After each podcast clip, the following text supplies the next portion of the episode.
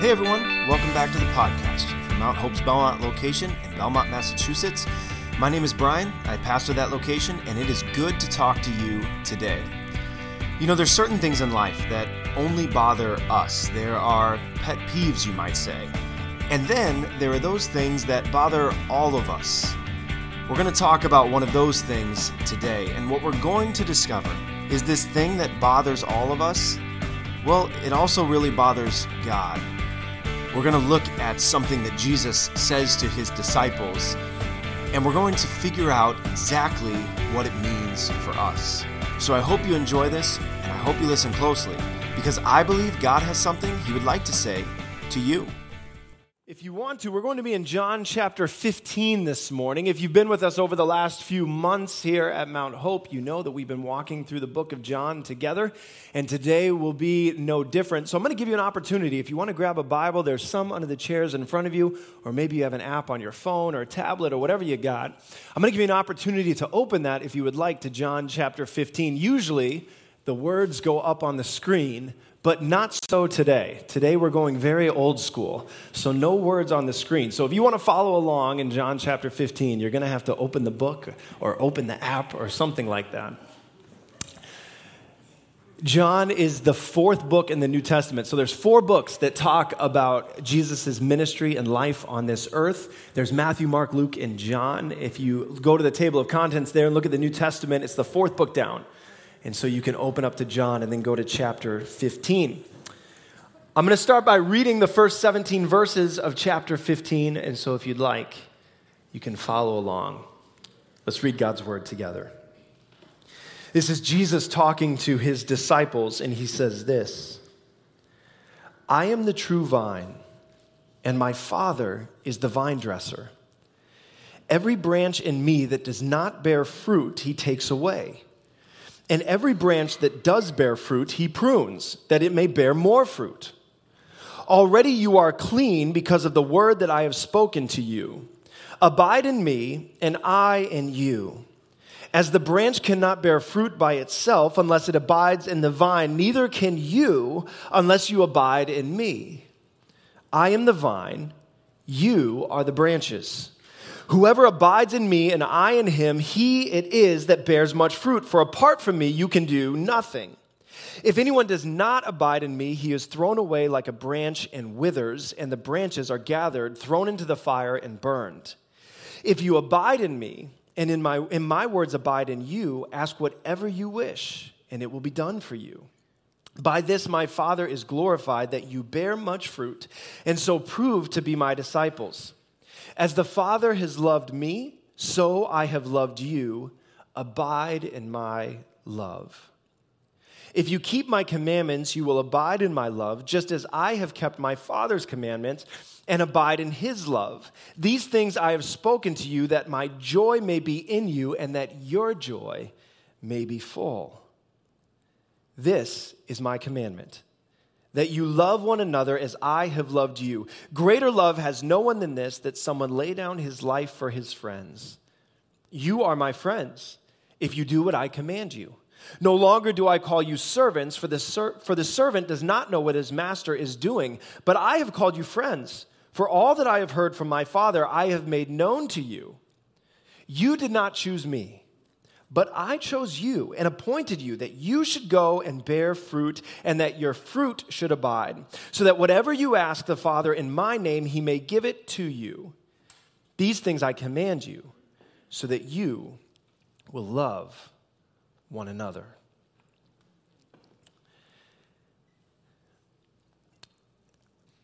You know, there's some things in life that just, uh, they only, they bother some of us. We'll call those maybe pet peeves. You have a pet peeve? Things that just drive you crazy. And they don't drive everybody crazy, but they drive you crazy. Uh, there are certain things in life that are pet peeves. They just they bother us. They don't bother everybody, but man, they bother us. And then there are those things in life that bother all of us. That really all of us have a problem with. And this morning I want to talk to you about something that I think bothers all of us. There's something that, that really just, when we see it, we, we don't like it. when we experience it, we, we have trouble with it. it. It's something that doesn't sit well with us. It's something that, that we really don't like, especially when we see it in other people. Man, it can drive us absolutely crazy. And the thing that we're talking about this morning that, that really all of us, I think, is true, we don't like, is we really don't like it, do we? When there is a gap between somebody's belief, or at least what they say they believe, and their behavior. When there's a gap between what somebody says they believe and what somebody actually does with their life, that drives us crazy, doesn't it? We want this to be consistent. We want people, if they say they believe something, to act a certain way. So maybe somebody says something to you like, I am a giant Red Sox fan. I love the Red Sox. They are my favorite team. I root for nobody else. And then they say something to you like, but you know, I have a lot of respect for Derek Jeter. And you're like, what? How is that even possible? If you say that you have this, then you don't believe this. But there's a lot more serious things, aren't there? If someone tells you that they're loyal in relationships, friendships and romantic relationships, there's a loyal person, and they say they believe in that. That's something that's a value to them, a core value and then you experience something quite different, man, that bothers us. And anytime we experience a gap like this in this world where people's belief just doesn't add up to their behavior, it drives us crazy. We don't like it. Remember in uh, 2013, you might remember this story. There was a young man by the name of Ethan Crouch, or Ethan Couch, I'm sorry. And Ethan, uh, in 2013, he was 16 years old. He was caught driving uh, 70 miles an hour in Texas, and his blood alcohol uh, level was three times the legal limit. Ethan got into a car accident and killed four people. When his case went to trial, and this is where you may remember Ethan, his lawyers argued uh, that he suffered from something called affluenza. It was the first time the affluenza defense had ever been used. Where his parents, who were very wealthy, had so coddled him and so uh, and given him so much that at 16 he had not developed uh, had not developed the ability to make good decisions on his own. And the defense seems crazy, doesn't it? This affluenza defense that they went with. But you know what's even crazier? It worked. Instead of getting 20 years in prison like the prosecutor wanted, uh, Ethan got 10 years of probation as a juvenile. And I don't know about you, but there's something in, that just doesn't sit right with me on something like that. I believe that justice is blind, that, that people should be held accountable for their actions, and then something like this happens, and it makes you question the whole system, doesn't it? And anytime that happens, we see that in other places and in other people where people say they believe something, but they do something else. That drives us crazy. when we read this passage of Scripture, Jesus uses a word, uh, fruit, to talk about behavior. And when we watch other people, we look at what they do, fruit, we look at the fruit they produce in order to tell what they actually believe, don't we? People can say whatever they want. People can say whatever they'd like. You can tell me you believe anything, but ultimately, I'm going to watch what you do because one thing I know is that fruit is always determined by the root. And what you do is actually going to show me whether or not you believe what you're saying you're believing. And when someone tells me they believe something and then they do something else, it's a problem. It just doesn't sit well with us. It'd be like if you came to me and you gave me a tree and you said, This is an apple tree, and it grew nothing but pears. And I came back to you and I said, What you have here is a pear tree. He said, Nope, it's an apple tree. 100% sure that's an apple tree. It doesn't matter how many times you tell me it's an apple tree, as long as it's growing pears, to me it's a pear tree. But this is exactly what we do in our lives. We say we believe things, but we do something completely different. And when we see it in other people, this gap, man, it drives us crazy. But here's what we learn in these verses we just read you and I are not the only people that have a problem with a gap between belief and behavior. God doesn't like it either. God has a problem with this too. The same way you and I look at other people, and when they tell us they believe something, a politician says that they're going to stand for something, and then we put them in office and they do the exact opposite, and that drives us crazy. It drives God crazy when we say that we believe in Jesus or we call ourselves followers of Jesus, but our behavior proves something different. In fact, this is the way Jesus says it right at the beginning of the chapter. He says, I am the true vine and my Father is the vine dresser. Every branch in me that does not bear fruit, he takes away. And every branch that does bear fruit, he prunes that it may bear more fruit. And Jesus is saying to us listen, your fruit is determined by the root. And it bothers God the same way it bothers you when you and I say that we are followers of Jesus or believers in Jesus, but our behavior and what we do says something else. In fact, Jesus gets pretty uh, harsh with his comment. He says, If you say you believe in me, but your behavior says something else, your fruit says something else, then God's going to cut you off and throw you away.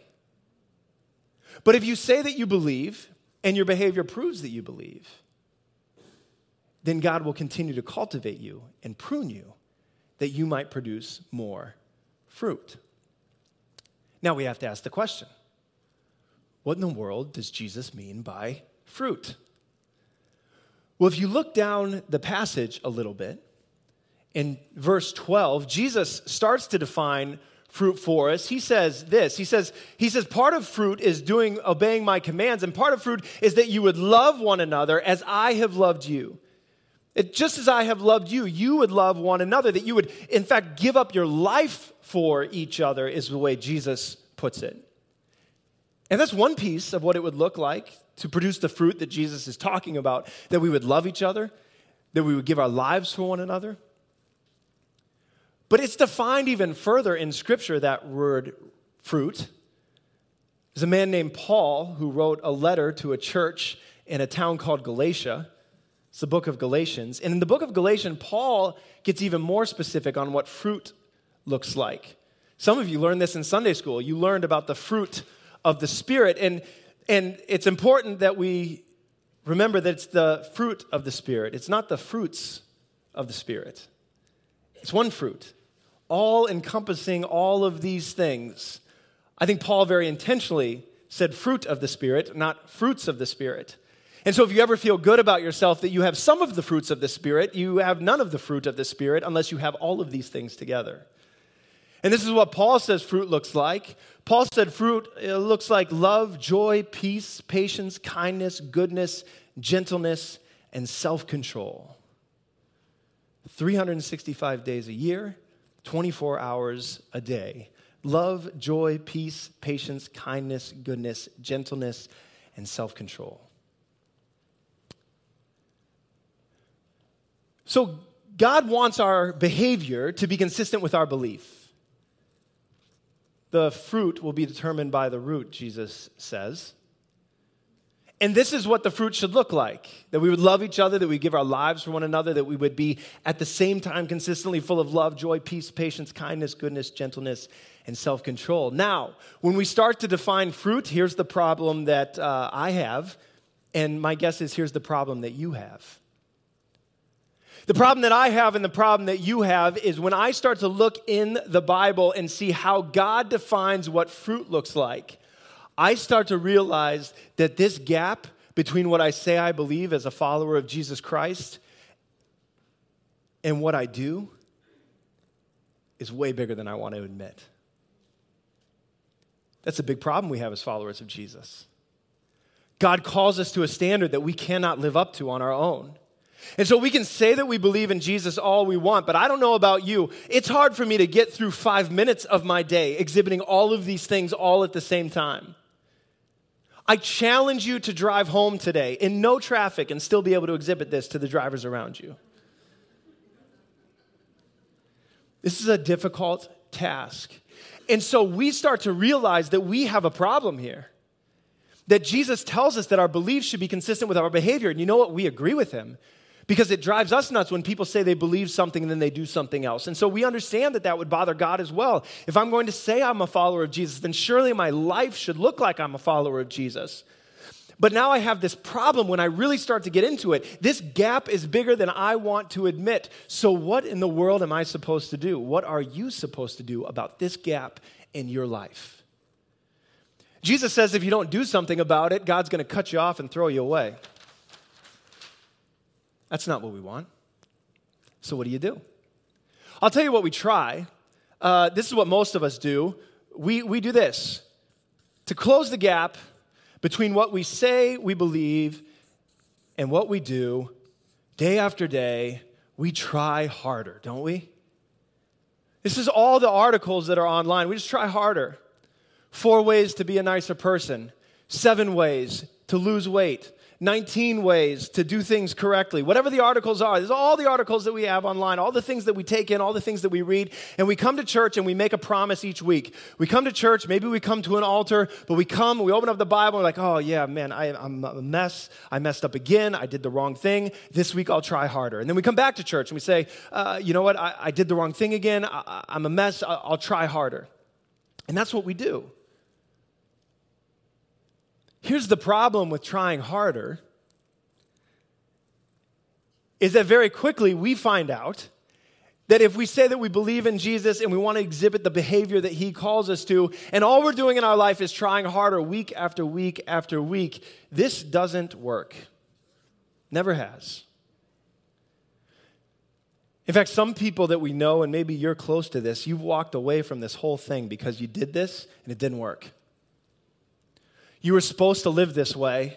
You're supposed to live up to all of these standards that are in the Bible, and you wanted to believe because you love Jesus and He died on the cross for your sins. But this whole living the life thing was too much, and you tried hard, and your friend tried hard, and your family member tried hard, but they ditched the whole thing because no matter how hard they tried, it didn't work. So then we have a couple of options, right? We can either get rid of belief, which is the one I've just mentioned, or we can do something with behavior. We can either get rid of belief or we can do something with behavior. The first thing we can do with our behavior is, is we can just justify, justify our behavior, right?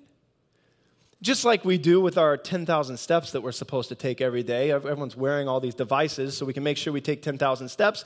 And you bought that device, you put it on your wrist, you said, I'm going to take 10,000 steps. You looked at the device at the end of day one, it said 2,562 steps, and you said, Well, today's my cheat day anyway. And we do the same thing. I mean, God knew my intentions.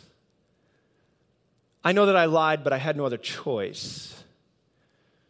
I, I know that I intended to do the right thing. I intended to be full of the fruit of the Spirit, but God understands the situation that I am in. So we can either justify our behavior since trying harder doesn't work, or, and this is what many of us do, we can just lower the standard of behavior. We can say, you know what, it's 2018, and the Bible is an old book. And surely God didn't really mean that we're supposed to be that generous with our money. I need 300 channels of cable and I need four streaming services and I need them all the time. And so God couldn't have possibly meant that I was supposed to give up that stuff and be generous. It's 2018. God couldn't possibly have meant that in this day and age we were supposed to treat sex the way that the Bible says. And because we don't like the gap, we have a few options. We can try harder, but that doesn't work. And so we could just get rid of belief, which some people do, or we could just change the standard of behavior. And this has been going on since the very beginning of time. If you're familiar with the book and you grew up in Sunday school, you remember the story of Adam and Eve in the Garden of Eden. And God gave Adam and Eve one rule that they could not eat from one specific tree in the garden. And then the enemy comes along the snake slithers up. And what does he say to Eve? Did God really say? Did God really mean that? Did God really say that you couldn't eat from that tree? Come on. This has been happening since the beginning of time. That we would lower the standard of behavior in order to lessen the gap between what we believe and what we do. None of those are what Jesus gives us in these verses. In fact, in these verses, Jesus gives us the only thing that actually works, that allows us to keep the standard that God has given us and to maintain our belief in Jesus Christ. There's only one thing that actually works when it comes to lessening the gap between what we say we believe and what we actually do. And Jesus wants us to get it through our head so much that he says the Greek word, meno, 12 times in 17 verses. Did anyone catch it? What's the word that Jesus says over and over and over again in these verses? Abide. Jesus says, Abide in me. Jesus says, You want to be consistent in what you say that you believe and what you do? You want the fruit to match what you say is the root. The only way for that to happen is for you to abide in me and abide in my love and abide in my words. He says it over and over and over again. 12 times in the Greek, Jesus uses this word. But what does that mean? What is Jesus saying to you? And what is he saying to me that, that in order to lessen this gap so that our belief system matches our behavior, that we should abide in him? What does that look like? Well, to abide in something simply means to rest in that place, to dwell in that place. And see, I think that, that you can tell from somebody's life how they live what they abide in, because when you abide in something, when you rest in something, when you dwell in something, your behavior changes to match that thing. Now, some of you know that 16 years ago, I moved from the Midwest to New England and married into uh, like an Uber New England family. And so uh, when I moved from the Midwest to New England, I say things and do things that I never would have done before because I abide here for these years.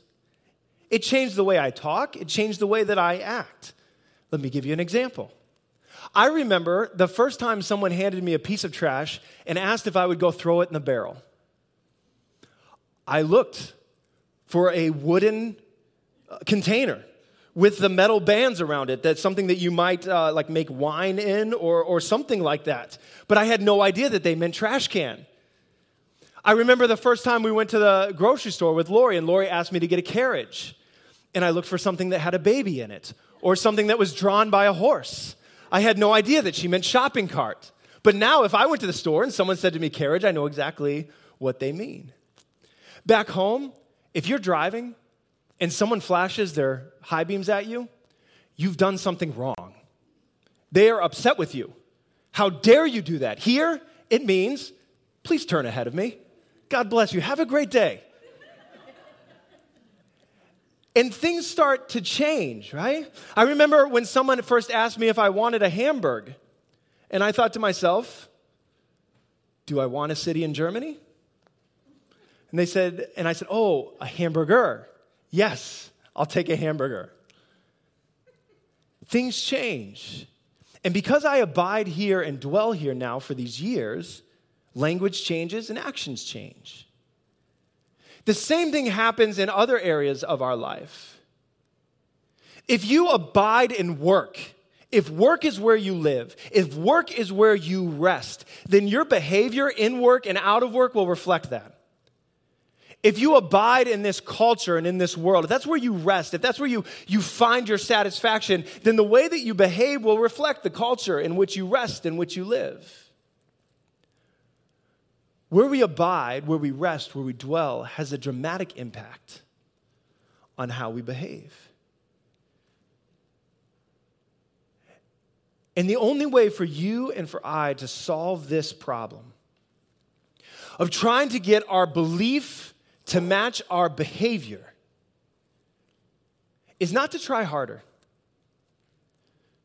It's not just to do better this week. And it's not just to, it's not to change the standard of behavior. It's not to, to pretend like God didn't mean what he said.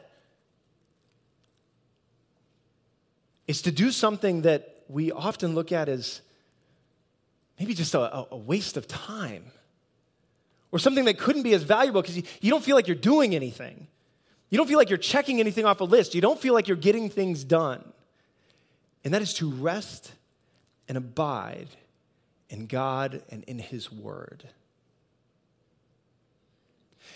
You see, the work of sanctification, that's a fancy word. That means the work of making us more like Jesus, the work of making us more like the people God created us to be, has always been God's work. It's always been God's work through His Holy Spirit. And the way God speaks to us through His Holy Spirit, the way He does that work is primarily through His Word and through the Bible. And Jesus sets the example for us multiple times in His ministry. He would leave the crowds, leave the disciples, go to a quiet place, and abide and rest in His Father's presence. When's the last time you truly rested in the presence of God? When's the last time you dwelt in His Word? You see, I think it's a little different than reading the daily devotional that has the one verse in the paragraph that someone wrote. I mean, opening up the Bible. No phone, no computer no television, no tablet, and sitting quietly and resting and hearing what God had to say. Changes us and transforms our hearts and our minds unlike any amount of trying harder could do. It is what Jesus tells us will prepare us to go and bear fruit. And some of us are all, all worried about, all worked up about this. Why can't I live out the life that I'm supposed to be living? Why is there this gap between belief and behavior? And some of us in the room this morning, we are doing everything we can to hide the reality that this gap exists. We're hoping no one else in the church and no one else in the room figures out that there's a giant gap between who we say we are when we walk in here on a Sunday morning and who we actually are when nobody's looking. And we would love to deal with this thing. We would love to change it in our life. And we tried. We've tried over and over and over again to fix it. But Jesus doesn't tell us to try harder. He tells us to rest in Him and in His Word. So, for the next couple of moments, I'd like for us to do just that. I'd like for us to listen to just a couple of the things that God says in His Word. And my prayer is that as we do, God, by His Holy Spirit, will touch our hearts and our minds so that we will think differently.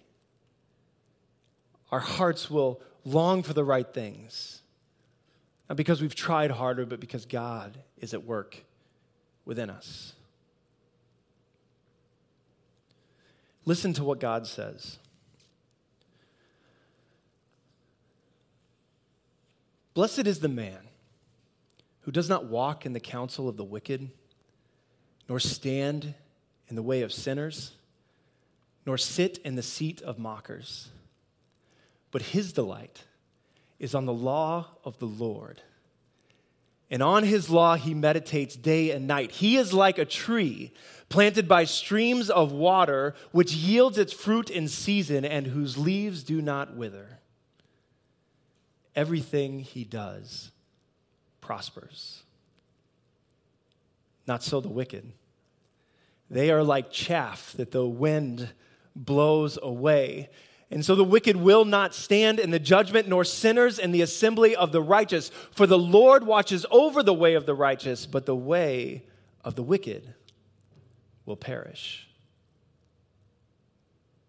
Therefore, I tell you, why do you worry about your life? What you will eat or drink? Or your body, what you will wear? Is not life more important than food and the body more important than clothes? Look at the birds of the air. They do not sow or reap or store in barns, and yet your heavenly Father feeds them. How much more valuable are you than they? Who of you, by worrying, can add a single hour to his life? And why do you worry about clothes? See how the lilies of the field grow. They do not labor or spin, and yet I tell you, not even Solomon in all of his splendor was dressed as one of these. If, that how, if that's how God clothes the grass of the field that is here today and tomorrow is thrown in the fire, how much more will he clothe you, O you of little faith? So do not worry, saying, What shall we eat, and what shall we drink, and what shall we wear? For the pagans run after all of these things, and your Father knows that you need them.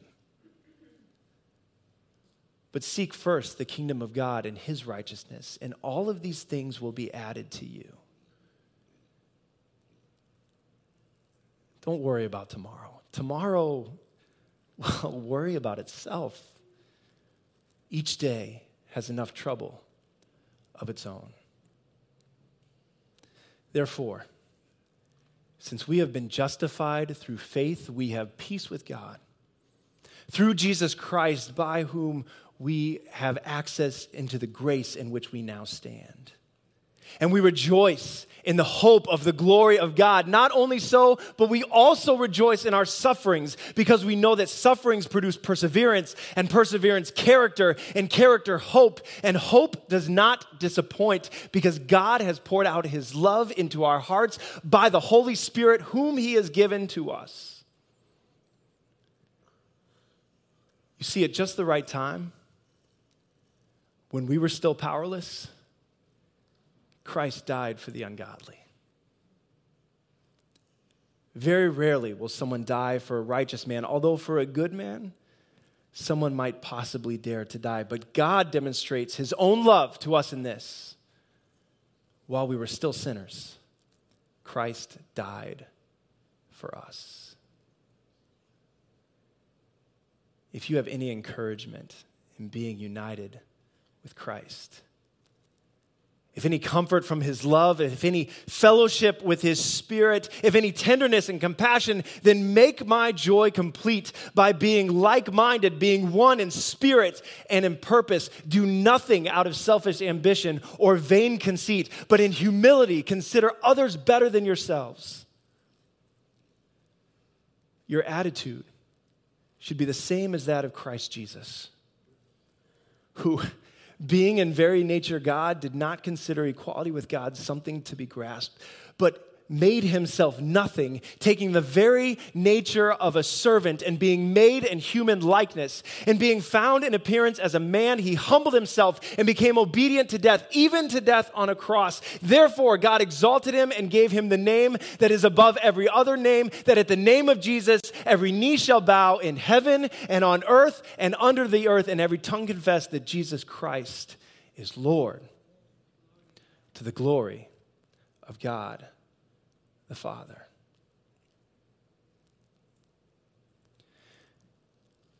There is nothing that will change your heart or your mind or prepare you to bear the fruit that God calls you to bear than abiding and resting in Jesus Christ and His Word. Your fruit will be determined by your root, and the only way to make those two match is to abide in the right place. So, when is the last time that you rested in the Word of God? When is the last time that you abided in Him? When is the last time you stopped trying by yourself and doing exactly what Jesus is talking about and spending time in His presence? The work of making us more like Christ has always been God's work. It is our job to believe, and it is our job to abide. And if we do those, we will bear fruit consistent with what we say we believe. If you believe and you abide, you will bear fruit. If you're not bearing fruit, I can tell you you're not abiding. And what Jesus says is you don't really believe. So if you say you believe, will you go and abide? Hey, thanks again for listening to the podcast from Mount Hope's Belmont location. At Mount Hope, we gather in Belmont every Sunday at 10 a.m. and in Burlington at 9 a.m. and 11 a.m. Each week that we gather, we do so to learn more about God, grow in our love of Him and others, and then we go to live lives driven by faith. If you live in the Burlington or Belmont, Massachusetts areas, we'd love for you to join us on a Sunday. You can learn more about us by visiting our website at mounthope.org, M O U N T H O P E dot O R G, or follow us on Twitter or Instagram at MT Hope Belmont. Thanks again for joining us, and we look forward to having you listen again next week.